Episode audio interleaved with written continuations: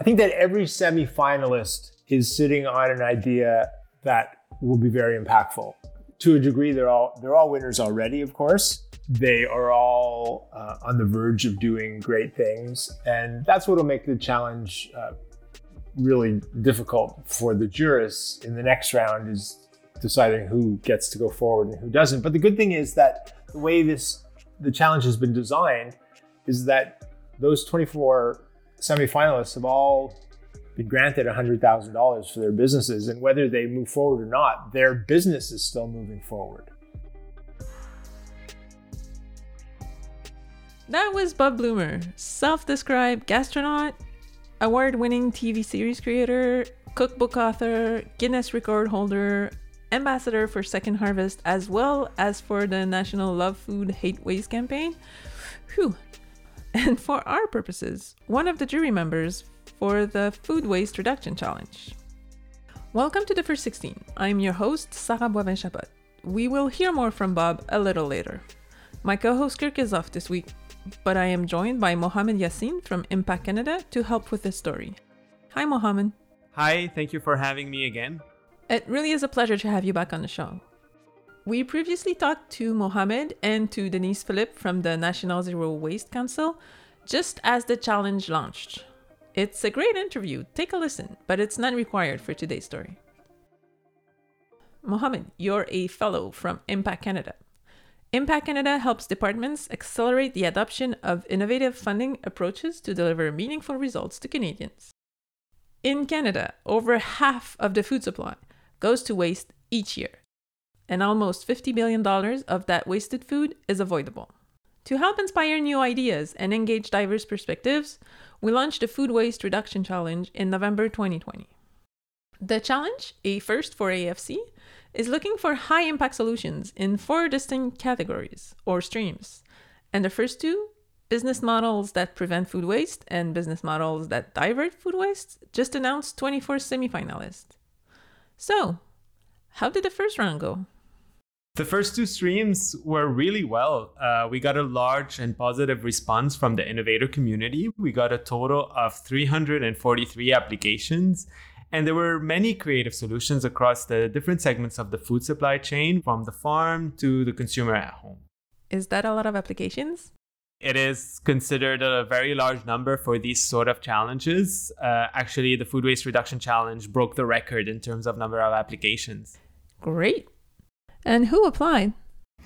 So, what was really interesting was the diversity in applicants. Solutions came from very different places, including from young students who learned about the problem and they decided to do something about it.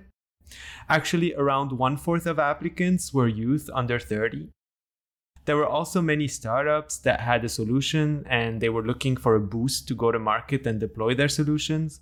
There were also researchers in academic settings, larger enterprises, not for profits, etc. Around like 60% of applicants had never applied to a government funding program before. Can you tell us a little about the jury process for the challenge? So, all Impact Canada challenges have an external jury that assesses applications based on the assessment criteria and they recommend winners at each stage of the challenge. Uh, the jury for the first two streams of the Food Waste Reduction Challenge was composed of 13 very outstanding professionals. They were very highly recognized in their fields. Uh, they were passionate about innovation and really solving the problem of food waste. They also bring very diverse perspectives to the discussion. They cover like wide range of expertise like entrepreneurship, technology, social and environmental aspects, um, behavioral change, consumer behavior, etc. Uh, they were very motivated, really, to help innovators, and they had very difficult decisions to make. But um, we really think they made the best decisions within the parameters of the competition.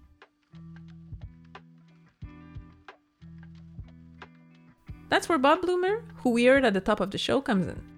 We wanted to hear from one of the jurists. Bob, before we get into talking about the challenge and your involvement in food waste reduction advocacy, can we start with your passion for food? What drew you to a career centered around food? I've always believed that food can elevate your quality of life, and uh, I always encourage young people to learn how to cook, as I did when I was a punk. That's allowed me through many, many decades in my life where I, I didn't really have much disposable income to still live and eat very well. And so that was a revelation to me at the time. And it's something that I like to share. So, from that revelation, what brought you into food waste advocacy work? When I was shooting my very first TV series uh, for the Food Network called Surreal Gourmet, I was uh, living in Toronto and I rented a loft in Parkdale on a small street. And right across the, the street, literally, I could see from my window across the street to the Parkdale Community Center. And every day when I would pull my blinds up, I would see the uh, second harvest truck pull up and unload whatever ingredients they had that had been donated. And I would see the cooks come out from the community center, and they were always so thrilled to be getting these food donations. And that was the first time I became aware of, of a form of recycling where there are organizations who have excess food or production lines that have produced something with incorrect labeling or whatever. And Second Harvest takes all this food and within 48 hours they turn it around and deliver it to organizations. So that was part of the equation. And uh, i went to business school in my past life. And so i think when i saw that happening i realized what they were doing was taking food for free that they received for free. Um, they're basically a shipping and trucking and logistics organization and they would turn it around very quickly and deliver it to people who needed it. And i realized that the cost of doing that was close to nothing, um, close to nothing relative to the cost of feeding someone a meal from scratch. Over time, I got involved with Second Harvest it, because I loved the business model. It just seemed so smart. They were basically they were being like Robin Hood, rescuing food that was going to be uh, could have been thrown out, but perfectly good food, and delivering it to people who uh, needed it. If you look at the entire food pipeline, it's said that half of the food that's produced is never consumed. Some of that happens at the farm level, some of it happens in the transportation level, some of it happens in the retail level, and some of it happens at the home level. And one third of the groceries that people bring home are never are never consumed. And that seems so crazy to me because I know that the difference between using everything that you buy and and not using it is really about being a little bit frugal, being a little bit creative, and being uh, a little bit preemptive. In, in, other words, realizing that you have to use something up before it's gone bad, as opposed to waiting till it goes bad and then you have no options. And so it, it dawned on me that Canadians are a little bit frugal by nature and we're very creative. And so I took it upon myself to help inspire Canadians um, to come up with different ways to use the ingredients that they have at home, use them all up, and really just recalibrate their relationship with the food they buy and uh, understanding that they have a responsibility to consume it and not to just throw it out. Second Harvest was my uh, gateway to, to food waste advocacy, uh, followed by um, my relationship and ambassadorship with Love Food Hate Waste. And, um, and the, the more uh, that has been asked of me, the more interested I've gotten in it and the more I've learned about it. Speaking of being asked to do more things, you were asked to be on this jury. Had you done anything like this before? Well, it's not very often that somebody asks you to be a jurist um, and help divvy up $20 million. So, yes, this is the first time that I've been involved with anything at this level for sure. Can you describe your experience as a jury member? Sure. Well, there were 13 jurists. Um, I knew, I think I knew two from the world of Second Harvest and Love Food, Hate Waste.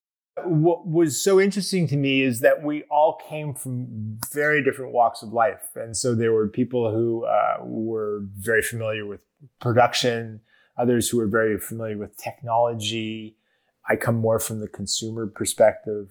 And that's what makes the jury so strong is that everybody sees the application through a different lens. And then we end up, you know, when we were when we were making our decisions, it was it was like a real jury in the sense that we had to convince each other that this was or was not a good idea or meritus of being one of the 24 finalists.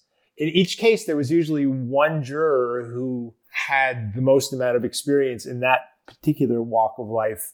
And we would defer to them, but then we all had questions and there was often some tugs of war. And it was, it was a very interesting process. And I think that if I was an applicant, I would feel very good in knowing that due process was served and every application was studied and um, given f- full consideration. We all took this extremely seriously. Did any of the applications surprise you? Um, you know, there was a lot of innovation in areas that I hadn't contemplated. So when I think about rescuing food, especially because I do a lot of uh, consumer advocacy to rescue food at home, I don't think about the fact that there are giant grain silos in the prairies. And if there's some inefficiency in the way the silo works, you could lose tons and tons and hundreds of tons of grain. So that's just my mind never went to problems like that. You know, I'll think about things being plowed under at a farm, or again, about people wasting food in their own kitchen, or um, something being transported for thousands of miles and going off in the transport truck. But I hadn't thought of some of these ginormous operations where even um, minimizing the spoilage by one percent can have a you know have a huge impact and and mean an awful lot of grain. And so that was that was really eye opening for me.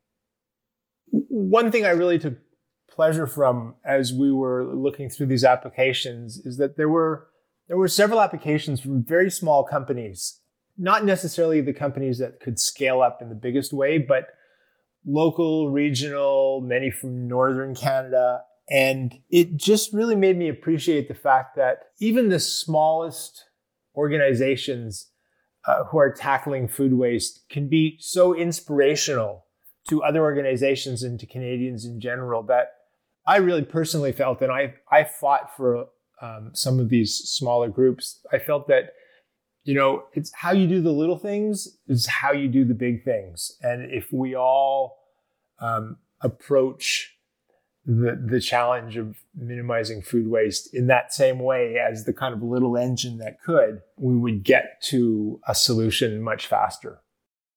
Can you give us like a general idea of the types of applications you saw? the applicants ran the gamut from mon power organizations to giant industry.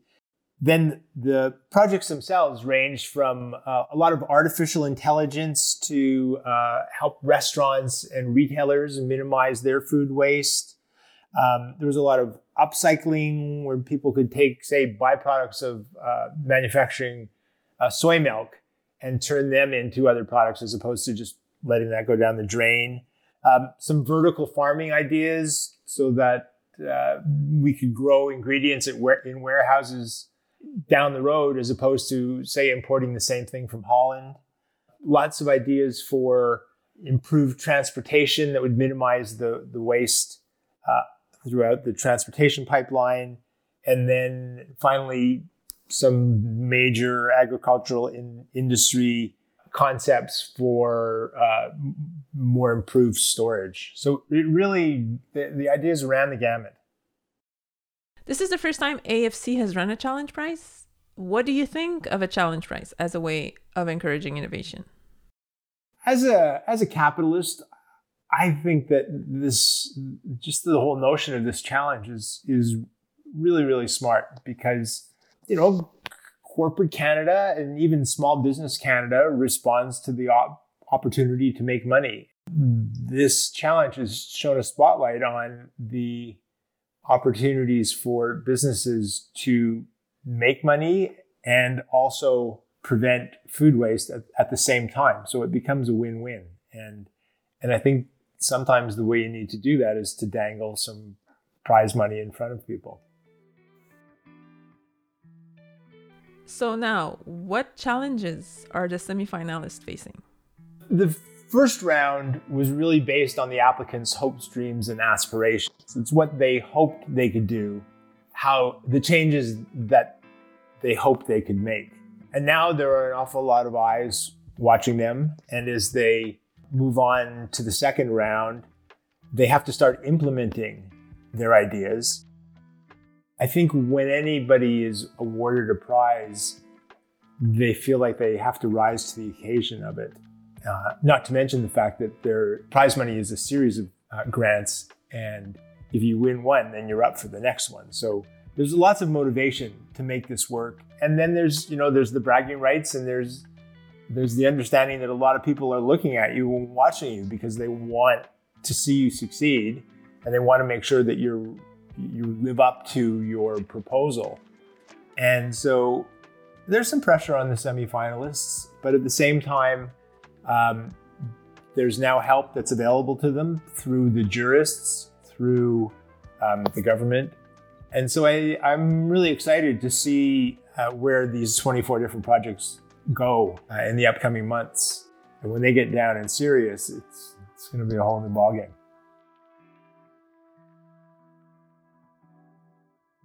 So, Mohamed, we just heard from Bob about the challenges the semifinalists will face. From our perspective, what is expected of them next? What's next for semifinalists is now they're working with implementation partners across Canada. They need to test their solutions in the market and demonstrate that their solutions are effective at reducing food waste. They will be judged on those results by the end of this year, which will be the end of stage two. The semifinalists selected are really great innovators. They are eager to work to reduce food waste in Canada. They uh, and even though the challenge is a competition, they are actually working together, uh, collaborating, creating connections among each other. Um, we also know that the challenge helped them in creating partnerships with communities, businesses for uh, not for profits, uh, to advance their solution because there was such a big momentum that was created by the challenge. The challenge also provided for semifinalists a grant of $100,000. Uh, this is a prize uh, that will help them to grow their solutions in Canada and deliver better results. Uh, the grant is not linked to specific uh, expenditures, so it allows innovators to adapt and focus on outcomes only. And we know how much adaptability is necessary for true innovation. So we hope they will move forward and, and grow their solution in Canada and deliver better results. So beyond the money, is agriculture and agri-food Canada doing anything else to help those semifinalists? For sure. So AFC is preparing also a series of non-financial support activities, for example, workshops. So one of the first workshop that will be uh, designed is about how better to measure volume of food waste reduction this is an essential outcome for the challenge. These were semifinalists for the first two categories or stream. There are two more to go. Can you tell us about them? Yes, we're very happy to be launching the last two streams of the challenge. Applications are due by end of August. Uh, these two streams they target innovators that are working on advancing a new technology that is either in development or kind of the prototyping testing phase we have two streams. Stream C is for solution that extends the life of food to make sure that it lasts longer. And stream D is for technology that transforms food waste or food byproducts or food at risk of being wasted into either new food or value added uh, products. Judging from the first round, I'm sure we'll see a lot of fresh ideas. We're looking forward to talking to the finalists at the end of the challenge. Preventing food waste is a complex issue and it will take action from everybody. We wanted to end today's episode with some advice from Bob for all of us at home. So, Bob, us as consumers at home need to be part of the solution. What is our role? The whole issue of food waste, uh, especially uh, more towards the consumer end is only something that we've become aware of in the last five years or so.